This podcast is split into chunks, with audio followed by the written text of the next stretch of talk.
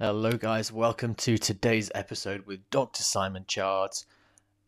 He's been amazing young dentist. He's been involved in the BACD and a whole host of other things, including Parla toothpaste, which sounds like a really great idea. It's renewable toothpaste. Um, and yeah, Dr. Simon had some really, really interesting and really, really useful tips for young dentists. And we also talked about mindfulness and mental health in young dentistry as well. Uh, was a pretty short podcast. We're looking at about half an hour, guys. So really enjoy this one.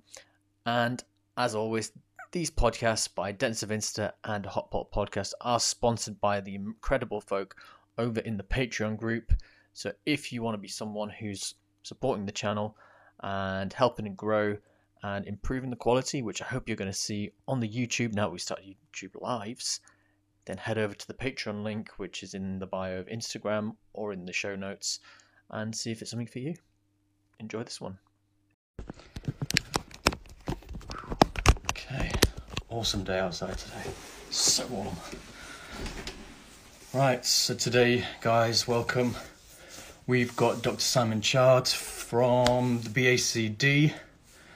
He's going to be talking a few little bits and pieces, mainly just um, advice for younger dentists. Uh, so that's going to be a really good one. Let's just pop in the topic and see if he's joined us. so, Dr. Simon C H A R D. And we are doing advice for younger dentists today.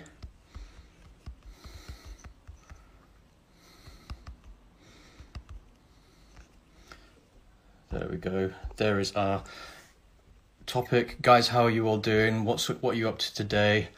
Um, it's great weather out in the UK today, so guys, uh, Iman's here, awesome. So we'll have some interesting comments, of course, from you. Uh, who else have we got? Tooth Fairy Journal. Loads Hello, mate. Hi, Simon. How you doing? I'm very well, thanks. How are you? Good. I'm I'm boiling. It's so warm today. It's, uh, it's beautiful, nice, isn't it? Nice change of pace. Uh, how are you managing down in London? Yeah, very well, very well. Um, I'm just on the outskirts, so it's a little greener here and uh, a bit quieter. So, um, been uh, enjoying the day with the family and uh, playing out in the garden and that sort of thing. So, yeah, can't complain. Yeah, I think we're we're looking at barbecues today, so uh, should be a nice nice little do later. Yeah, yeah, uh, I've been enjoying the barbie as well. Yeah, um, awesome. Yeah, I think most people know who you are. Pretty much. I'm, I'm guessing. Uh, for the guys who are not UK based, very quickly, where did you qualify from? What jobs did you take, and what are you doing now? Yeah, sure. So um, I qualified in 2012 from King's. Um, and I, after my vocational training year, went into three practices. So both my parents are, are dentists, um, and which is the practice that I've recently bought from them. Yeah. Um, so I did one day a week there, and then I wanted to spread my um, experience not just in that one practice, but to learn from other people um, and different ways in which people were doing things. So I went into one uh, mainly implant-based practice, which was uh, Harpal Chana's clinic in uh, Teddington, and yeah. um, he's a restorative consultant. So that was kind of um, uh, kind of like a, I always see it as like a paid DF2 position, like a paid hospital position, because Harpal had all this experience and I would go in and shadow him and learn from him and we would treatment plan cases together and that sort of thing. And he, he does a lot of full arch implant restorative, uh, yeah. a lot of full arch implant surgery, sorry. Uh, so I learned a lot about that as well, which is the main focus there. And then the other clinic uh, was actually where I just fell into the digital dentistry world. Um, that clinic, the owner of it, also was a reseller of CEREC machines, and so that um, that allowed me to get a very early insight into the digital workflows that you could achieve with CEREC before it became such a hot topic as it is now. This was sort of seven, eight years ago now. So I've been using mm. CEREC ever since then, and um, yeah, obviously now my main I'm a cosmetic and implant dentist is the way I would describe myself. Most of my work is minimally invasive aesthetic dentistry, um, but yeah. always using the latest digital digital technology to either improve outcomes or imp- improve the patient journey uh, and comfort. Yeah. So I now own a, a seven surgery multidisciplinary practice with my wife Megan. Uh, we've got about 25 staff, um, nine dentists, a couple of uh, an endo, perio, just bringing in the ortho yeah. now. So yeah, that's me basically. Yeah, whistle stop tour of your career. Yeah, exactly. Kind of, exactly. Kind of sets the scene, sets the scene like who who you are. Uh, but I th- I think that kind of means that you've got a really really good kind of backing and, and grounding a lot of areas. So guys in the comments, if you're wondering about certain career paths, just standard questions, whatever it is you're thinking about doing, drop those in there and we'll try and get through them. Uh, I don't know if you joined with Ansar or with Jazzy last week, um, but we did five most used emojis, so we've got to drop those down in the comments. It's just a little bit of fun. Uh, five five what... most used emojis. Yeah, this someone asked us, and I thought, you know what, this is hilarious. So, oh, what what are the five that I use the most? Yeah, so like if you're an uh, iPhone, mo- you know, most recent, bang them out, see what happens. Oh, oh, okay. As in, like all the ones on the left-hand side. They're, the most yeah, frequently used. Column. Okay, yeah. that's my that's my five there. Guys, drop yours down there as well. We've got a question. Awesome. Um, Iman, of course, with the question. I think everybody knows Iman's going to ask a question. What is the easiest way to get involved in digital dentistry? Um, well, I guess if you're an associate, the easiest way is to uh, find a practice that's already using a digital scanner. Um, mm. If you're in a practice that you're happy with and you're not, and they, they won't buy a scanner or um, uh, they can't be persuaded into doing so, then I do know a number of associates who have bought digital scanning equipment for themselves. And I think if you can I, whenever anyone asks me what scanner should I buy, my first answer to that question is what do you want it for? So there's three yeah. sort of main categories. You've either got the CEREC system, which is the one that I use mainly, um, which is allows me to manufacture restorations in house, which has a number yeah. of benefits that we can talk about later on. Um, and I personally love that system. It's it's a, it's its own ecosystem, so it's kind of it's not actually closed anymore, but it's a little bit closed, like Apple. Um, yeah. You've then got just the standalone scanners, of which there's many, and some of them are really cheap now in dental terms. So the the classic ones for that for that is sort of the 3Shape. Um, but there's also the Medit 500, which is a sort of a less expensive one now, and there's other um, even cheaper scanners coming onto the market now. Um, mm. And then there's the iTero, which is obviously an Invisalign scanner.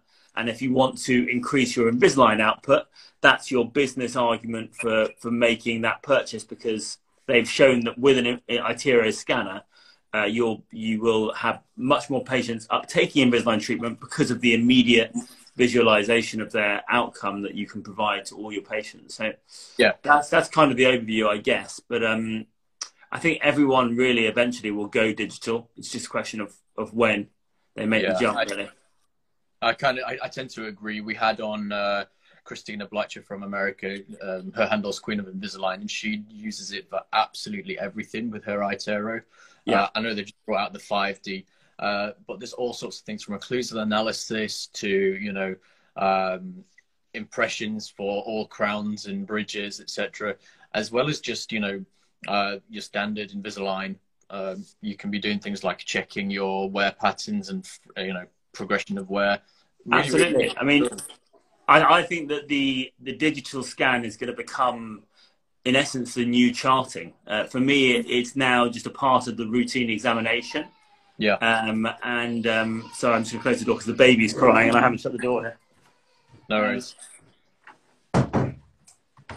So yeah, I, I think it's it's become for me part of the routine examination, and I think eventually it's going once the software, uh, the sort of patient management software catches up, it's going to become just just in essence may even replace the way we chart teeth at, at, the moment, which would be great because you get so much more detail than you do in, than just putting it in those sort of square boxes that you get on on the various um, softwares that we have available to us. Yeah, I, I tend to agree. I mean, things like you can be looking at clinical attachment loss in recession, and that's just perfectly, you know, taken there without having to get out your uh, DG, whatever you know, whichever probe you're using to to um, uh, measure that, whether Williams, etc., etc. It means that you just got so much more information. It's saved. You can see exactly what's there. The patient can see yeah. it. And more importantly, and then you can go from there and, and build your treatment plans. Um, another absolutely. question. Uh, this one's half cut off. I'll read the rest of it. We've got down there. Everyone will enjoy the same success you seem to have had for the moment. Uh, that's because everyone's journey is different. Uh, the question is: Any advice for those guys who maybe struggle a little more? I paraphrase the question. It's quite long. Uh, struggle more with their careers. Yeah, you know, if you fall into the wrong job uh, and you struggle in that kind of side of things, and then you maybe you know take a couple of miss missteps or something like that, how how would you get back on track? Well, look, I mean, I think the most important thing to say is, uh, my it may look as a okay. How do I phrase this correctly? I, ha- I have enjoyed a lot of success in my career, and I'm very grateful for that. Um, but there's been a lot of hardships along the way as well. And of course, yeah, for example, the, the job that I discussed, discussed with regards to where I got my CEREC experience, there were a lot of negatives in that practice. And um, I learned a lot of the ways that I didn't want to be in my own clinic moving forward. Uh, and I was a very young grad. I was a, a, very young grad to be in a practice that was um, at that level of clinical dentistry, and that Yeah. was a very stressful time for me. And that's often why I recommend to a lot of young grads they they may want that sort of super swanky private clinic to go straight into, but actually working in the NHS and learning your craft and um, working in scenarios where there isn't that added pressure of high financial burden on uh, on the case actually is a, is sometimes a much more uh, a much safer and a more enjoyable environment to to grow as a clinician Right. because no one comes out of no one comes into this world being an amazing dentist. You you work hard, you practice, you practice, you practice, you document, you practice, you make mistakes, you fail, and then eventually you failed enough times that actually you're successful. So I I I I'm still learning all the time, and Yeah. I think um, the most important thing for people to remember is that all the most successful people have failed repeatedly. And I saw a quote recently, I think it was from Michael Jordan, um, which said something along the lines of, I've missed 30 or 300, or I can't remember what the exact number is, but I've missed like more game winning shots than I've hit. And I've, and I've lost the game for everyone. Um, But it's those ones that he sinks and he wins the game on the last minute and he hits the three pointer and everyone goes wild, that everyone remembers. And it's by failing that many times that actually you you become what people view to be a success. But um, yeah, I guess that's the best way to answer that.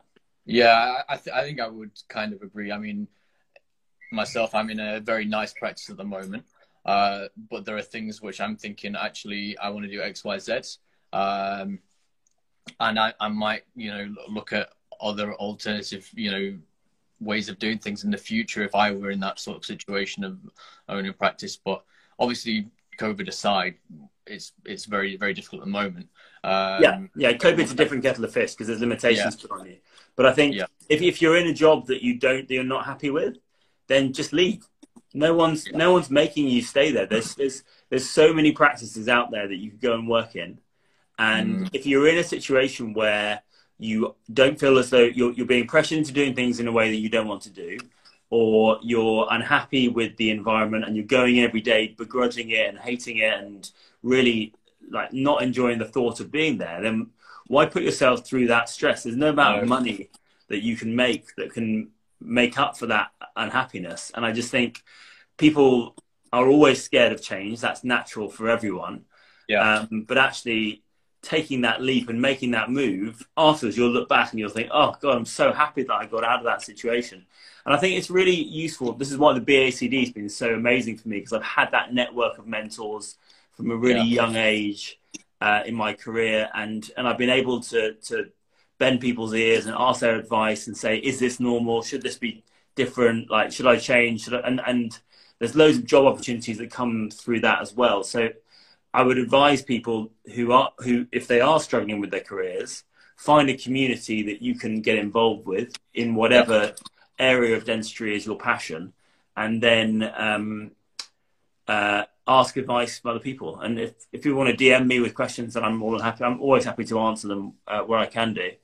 Um, I don't have all the answers, but it's um, I think the one good thing to come out of this whole COVID thing is that there's there seems to be more unity in dentistry than ever before, and I think that's really important. Yeah, I, I think it's been really good. We've had, I think we're on, we must be nearing number sixty in terms of the live podcast that I've done now, uh, wow.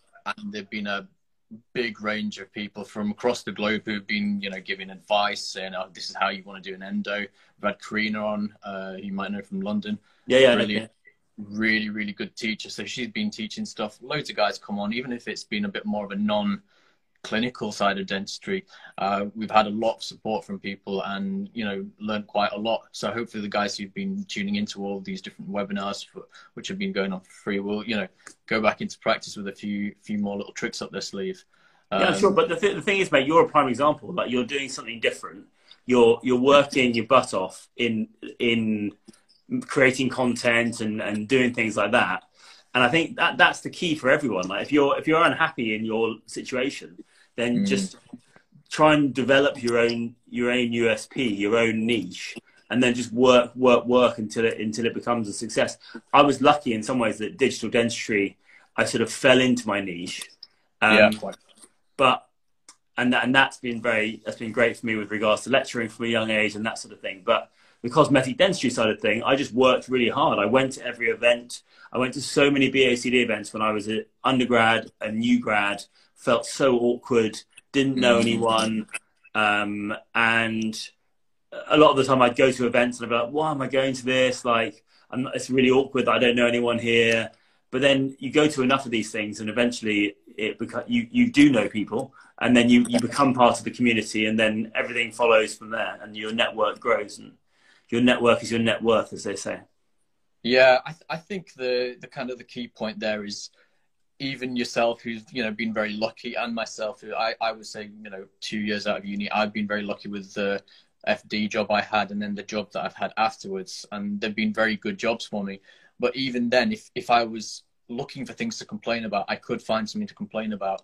Yeah, it's better to look on the brighter side of actually just for example, oh, the nurses are really good and they, they're quite helpful, or our reception are really good with my book. Just, you know, find, find some, that positive point and build upon that and then think, oh, actually, this is pretty good as well. Um, and you tend to feel much more settled in yourself and happier once you, once you start thinking, actually, this is pretty good. This is pretty good. Okay, that's not so good, but maybe I can work around it. And then once you're a bit more settled and content and a bit more grateful for everything, then then things seem to open up. I don't know if that's how you've seen things, but I've I felt that way as well. Uh, yeah, I mean, you you you event like as with everything, the more you're in, the more you do things, the more comfortable you become in your surroundings, and so small things that are wrong may not actually have as much of an impact on you as before because you have more self confidence than previously. If you're really unsure about doing a procedure, and then your nurse is sort of slagging you off behind your back or in front of the patient or something like that, and you're already anxious about the procedure, then that's going to make your day a hell of a lot worse. Whereas for me now, that I mean, obviously I'm the principal now, so it's slightly different. But even before then, there's nothing really a nurse can say to me that's going to stress me out because I'm very comfortable in my surroundings. I'm comfortable with what I'm doing. Um, mm. But definitely, when I was a younger dentist, I remember one time a nurse said to me after after speaking to a patient, she said, "You uh, you share too much of yourself with your with your patients. They don't they don't want to hear about it. and um, I took that very personally, and I was I was absolutely livid. Um, now I think I would just laugh, but um, yeah, I, I, guess that's how you develop as a person and, and, as a clinician. I think we answered Aman's question already. Um, it's the network effect of uh, BACD which really helps you. Uh, here is asking, as a young dentist, how did you deal with some of the failures clinically, so ledges, and how did you improve the confidence around it? Did you think it was courses that helped you, or just having those experiences and, and thinking next time I'm going to change what I do a little bit? Yeah, I mean, I'm I'm a big fan of failure. Um, I think you learn the most from the times when you really mess up, um, mm. and I've definitely messed things up in my time. Um, and I really like the, I really like the phrase you either you either learn or you win. So you're either you're either successful or if you do fail, then you've learned from it, and so then you've been successful in that phrase as well. Um, I mean, with regards to the clinical failures, how do you deal with them? Something like that, like let's say your your RCT is short, um, and you can see it. You you realise that you've you've not provided as satisfactory a solution as you wanted to. Then Yeah. take the money out of it completely, and just either if you if you feel competent enough to do it effectively for your patient, then redo it yourself. And if you don't, then ideally you'll have mentors around you who can assist you. Maybe you can send it to a colleague or or reimburse the patient and say, look, this is outside of my level of expertise. I'm going to send you to this person. And then ideally, if you have a good relationship with that endodontist, let's say, or even more senior clinician, they'll allow you to shadow them. And then you literally are learning so that you learn Yeah. from that difficult scenario and it doesn't happen for you again. I think the, the worst thing you can do is try and hide it away like you're a really bad person and that you've ledged on your RCT or it's short. Um, and so you try and hide it and don't tell the patient, and oh God, what happens? They're going to be mad. That's for me is the worst thing you can do because um, I don't know if you've read the, the book Black Box Thinking by Matthew Syed No, I've not. No. they, they he, it's, it's all about failure and uh, he, he talks about the air the air uh, the airplane industry versus the medical industry and how in the airplane industry it's not a blame game um, they have the black box everyone learns from the failure whatever that failure is technical or, or pilot based and, and that failure gets disseminated the information gets disseminated across everyone in the whole industry whereas Yeah. in medicine and in dentistry as well if you fail it's assumed that it's the clinician's fault and and therefore the natural culture within the industry is trying to hide your failures so that you don't get in trouble. Mm. So I think for us as dentists, we've got to get away from that. Failure is not anyone's fault. It's a it's it's the only thing that's guaranteed is that a certain percentage of your procedures will fail. Um, And now, if you feel that you're failing again and again in the same area, then yes, you need additional training in that so that you don't fail. But again, I, I come back to the point that no one was born blessed with the skill of um, of uh, the crown down root canal technique, um, and um, and it just comes down to training, practice, and again, good mentorship. Yeah, I I think that's kind of key. Um, if you manage to find yourself into, I don't know, for example, let's just stick on the endo route. If you're interested in endo, um, go in there, find find a practice where someone's got an MSc and is happy to kind of jump in and say, uh, actually, the MB2 is there, and this is how you get down it. You know, just dr- drop in, almost like you were back in uni, where your clinician would come in uh, to the uh, into your little bay and say, okay, just do this next and that can be really helpful. Uh, I know that I've I've been really lucky with that. The my TPD is uh, an endo guy, and so am I. So I'm actually working in his practice now, um, where he's an associate, and and he's next door to me. He jumps in. He showed me how to use MTA, find canals, all these different little bits and pieces that had I just gone for, I don't know, really big private job somewhere where they're just throwing cases in the door, I wouldn't have that learning opportunity. So I think that's Yeah. really useful. Um, kind Absolutely. of pick your battle. Uh, uh, but what, what I'd also say is if you are repeatedly messing up endo and you hate doing it, and you're in a position where you're not working in the NHS and you can pick and choose what you do, then at some point you can just say, I don't want to do endo anymore. Prime Mm. example of that is me. I don't do endo anymore. I've hired uh, an endo guy to come in and do all my root canals for me. Now, I'm in a very lucky position that I can do that. But as you say, Yeah. if you choose to work in a practice where they have a, an endodontist or an MS, a guy with an MSc in endo, then you can you can do that. No one's going to make you do root canal outside of any systems that do, i.e., the NHS. Yeah. Um, but if you're working privately, then then you can focus in if you want to, and you can be really narrow and just do the the procedures that you want to do. If you're working in a multidisciplinary team, Yeah, I, I think that's a, a really nice way to do things because, for example, yourself, you're interested in the implants, you're interested in the restorative side. It's a lot of work to then be really good at ortho, really good at perio, really good at, you know, X, Y, Z, oral surgery, Yeah. all these other things. You can just focus in, laser, you know, laser focus and go, I'm going to get really good at these bits. And the guy next door is going to get even better at the other bits. Yeah. So you all and they'll see things that you won't see. I mean, I had, I, I'm bringing in an ortho at the moment, and we are having discussions about a few cases.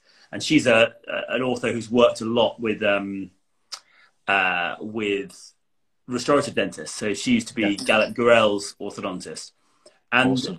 uh, they teach you things that you just you you don't see. Uh, even as a, I mean, I know a lot about a lot in general dentistry, in, in cosmetic dentistry. I'm a complete geek, so I've yeah. seen. I, I feel like I've seen every case going, but even I, I don't have the sort of mechanical, orthodontic, physical knowledge that she has. And she's like, oh, yeah, we're going to move this zenith here. We're going to bring that down slightly, bring that. And it's just to a level that I've never seen before. And, and it's mm. that's the sort of dentistry that I want to be doing. And, and for that, I think you do need, uh, you can be a very good generalist, um, but to be top drawer, I think you do need to have um, uh, uh, other people with who are, you need people in the room who are smarter than you, I guess. Yeah, you want to be you want to be not the thickest guy, but the, the least intelligent guy in the room or the least experienced. yeah. So you can pick up, especially as a young dentist. If you're if you're two years out of uni and the, other guys are one one years out of uni, it's going to be a recipe to uh, a little bit of a mess, should we say? Yeah, no, you need uh, so, so you can't you can't even with doing every course in the world, you can't beat experience, and no. you don't know what you don't know. And when you're young, certainly when I was young, I thought I knew everything, and I really didn't. Uh, and I'm sure there's lots of, of young dentists who are just, just like me uh, in the same situation. Yeah, uh, let's move on to a slightly different topic. I think it's still Mental Health Week or month. Is it month just finished? I think finished. Just finished. Right. Yeah. Uh, we almost managed it, uh, but just to just to touch on the mental health side of things, because it can be stressful. It can be, you know, quite a lot if you are struggling a little bit. What are the things that you do outside of work outside of dentistry that keep you grounded? I know you've got a young family. Uh, what are your other support structures? Yeah, so mental health in dentistry is, is a topic that I'm really passionate about. Um, mm. It's something that I've been talking a lot about for the last couple of years, to be honest with you. But only recently, I've actually it took COVID to, for me to put together a lecture to actually uh, start putting it on the podium and putting more of a spotlight on it. Because I think the more we talk about it, um, as has been shown by this question, and as is shown by every time I speak about mental health on my social media, I'll have someone DM me saying, Thank you for that, or I'm really struggling with this. And sometimes it's people that you would never expect. So I think the first thing to say about mental health is if you're struggling with your mental health, you're probably more in dentistry part of the norm than the abnormal. Um, yeah. The way in which I deal with it, and I've done, as I said, I've done a lot of research on this for the uh, the lectures that I've been doing. I'm actually doing a lecture for Invisalign on this on Wednesday. Um, but three main sort of key tips that you can take away that, as I say, are completely based in science. So yes, they work for me. So anecdotally, I support them, but that I've done the research to make sure that they I'm only recommending things which are heavily based in science. The mm. first thing is exercise. So 45, it's quite specific. 45 minutes of exercise three times a week. Doesn't matter what it is, but that's going to give you, and this is quite a strange stat, but this is from a, um, a massive paper in the Lancet. I think it was a 1.3 million people this study was on uh, wow. over four years. And they basically found that if you do 45 minutes of exercise three times a week, uh, you'll have 1.5 less days per month of mental health problems, which is a really interesting way to look at it. Um, but um, that's what they found in this study. So I thought that was very interesting. So I, I, make sure that I exercise every day. At the moment, to be honest with you, I'm exercising twice a day, um, but that's just because I've got more time on my hands. Um, yeah. So exercise is key for your physical and your mental health. The second thing is diet. So there's something called the gut-brain axis or the GBA, yeah. Um, and that's been proven um, to have i mean they call your gut your second brain. So what you're putting into your body you're just like a computer. If you put in good information you're going to get good information out. If you put rubbish in you're going to get rubbish out. So there's some key um, food groups um, which you can look up online. Things like and obviously it depends on if you're vegetarian or not but actually a lot of vegetarian stuff is actually better for you so things like spinach cruciferous vegetables um, broccoli and then on the meat and fish side of things, anything that's offal, so like liver and that sort of thing, or um, seafood like mussels and oysters and uh, crab and that sort of stuff. Um, so that so I'm very very I make sure that my diet is very good and I make sure yeah. that I'm getting a nice diverse sort of nutrient based. So I always make sure my plate's very colourful, lots of different colours, very good quality of food, no processed food, or minimal processed foods. We all have our, our weaknesses sometimes. Yeah. Um, and then the final thing, which has probably been the newest addition, but actually the most powerful, is um, meditation. So I, I, try try to meditate every day. I'm I'm I'm the first to admit that I'm probably not the best uh, at doing it every day. Um, but meditation has been proved to work in the same way as exercise, so through the same pathways, and um, it's um, it's been really really powerful for me. Um, and again, they've proved on randomized controlled trials that um, meditation and specifically mindfulness based meditation yeah um, is um, will uh, aid in the treatment of mental health disease, of course, but also actually of acute inflammatory disorders and acute sort of systemic disorders as well, which I found amazing that by meditating and by doing something within your brain, you can have an impact on how your body reacts to um, actually sort of systemic problems as well, which is really mm. interesting. Yeah, I, th- I think the exercise thing is so often under on under kind of uh, emphasized. When, for example, myself, I look back, I felt at my best when I've been exercising more. You feel more virile. You feel more uh, up and at it, ready to go and do things. Even within the lockdown, the, the days where I've exercised, I've been more uh, inclined to go and cook afterwards and, and use more healthy yeah. ingredients, etc., etc. Days where I've not and maybe just lazed around a little bit just because I was like, oh, it's lockdown. I'm a bit bored now. I can't be bothered to do X, Y, Z. Mm. Then you feel less willing to go and do extra things and you know get on top. Of it. Like of a self fulfilling prophecy, isn't it? It's like, yeah. a, like a, a, positive cycle or a vicious cycle almost. Yeah, it's hundred percent. So it's kind of weird. Once you get on the bike, you, it makes sense to you. But the guys who aren't on it can't can't kind of compute that actually doing more exercise doesn't make you more tired. It makes you more alive. It's it's really crazy, but it does work. And it's kind of that thing, do you know, when someone has a big breakup uh, and the guy hits the gym and he just, you know, to get to get all the negative energy out. It, it's a definite thing. Or he goes to play loads of football, or he does you know more exercise. Same with the girls as well. They they go and you know detox and do all these kinds of things to make yourself feel better. It's an actual physiological thing as opposed to just a mental thing. Yeah, you make your body healthier and then your mind feels better as well. Yeah, absolutely. And I think that that's, I, have always loved exercise and that's been my sort of go to. If I'm in a bad mood, if something that's annoyed me, I'll go for a run, I'll do some weights, and I'll feel much better afterwards. Mm. And I think the key thing for me with exercise is doing it in the morning because then I, I, can't find an excuse to not do it. Whereas if you try and do it after work, your patient will turn up late, you'll run late, um, you have to see an emergency, and then you've got an excuse not to do it. Um, yeah. Tarek, Tarek's got a question there on yeah, meditation. And just to, I mean, I'll just explain what I do. So I've got a few practices that I try and do every day. One of them is something called the Five Minute Journal, um, which is something I picked up off Tim Ferriss. Uh, you can get it on Amazon, um, and in essence, it's just a little a little book that I write in first thing in the morning, and it's it's basically a gratitude practice. So yeah. Tony Robbins always talks about the fact that uh, where there's gratitude, there can't be any fear. So if you're feeling grateful, it's, it's very difficult to feel fearful at the same time.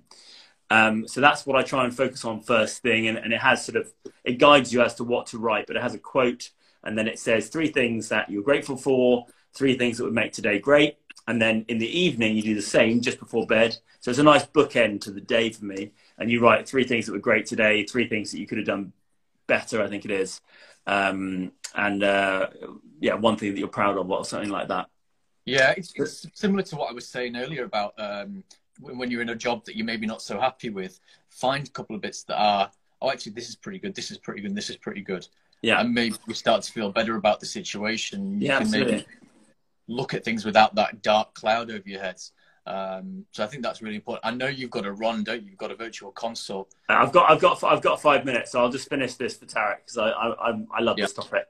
Just on your point, you just said something really interesting there, which is one of my favorite things with meditation that I picked up from Headspace, which I'll come on to in a sec. Um, but you said there's a, there's a dark cloud there. And one mm. of the mm. key things I always try and think about when I'm in a really bad mood about something is whenever there's a dark cloud, whenever you look up and there's dark clouds in the sky, whenever you've been up in a plane and you go through those dark clouds, what's above the clouds, there's always blue sky up there, isn't there? Mm. And I think that's such a great analogy for meditation because if you can, what you do by meditating is you, you just focus on the present, on the present.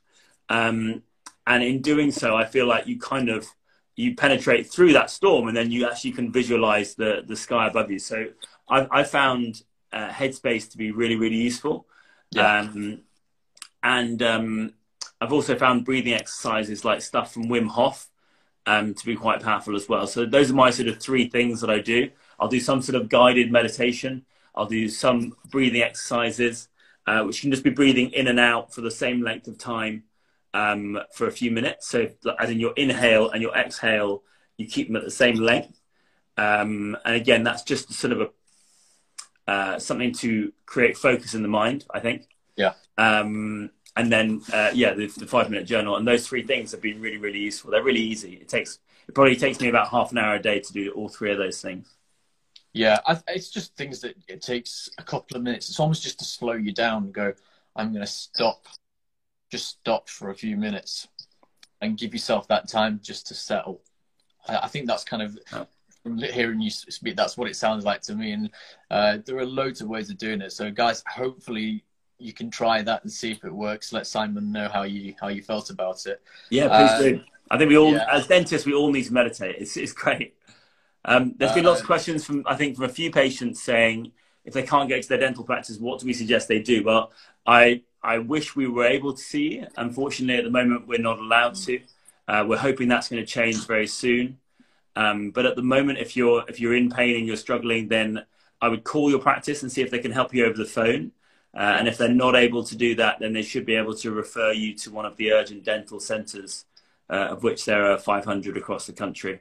Um, but yeah, it's a very difficult time in that regard.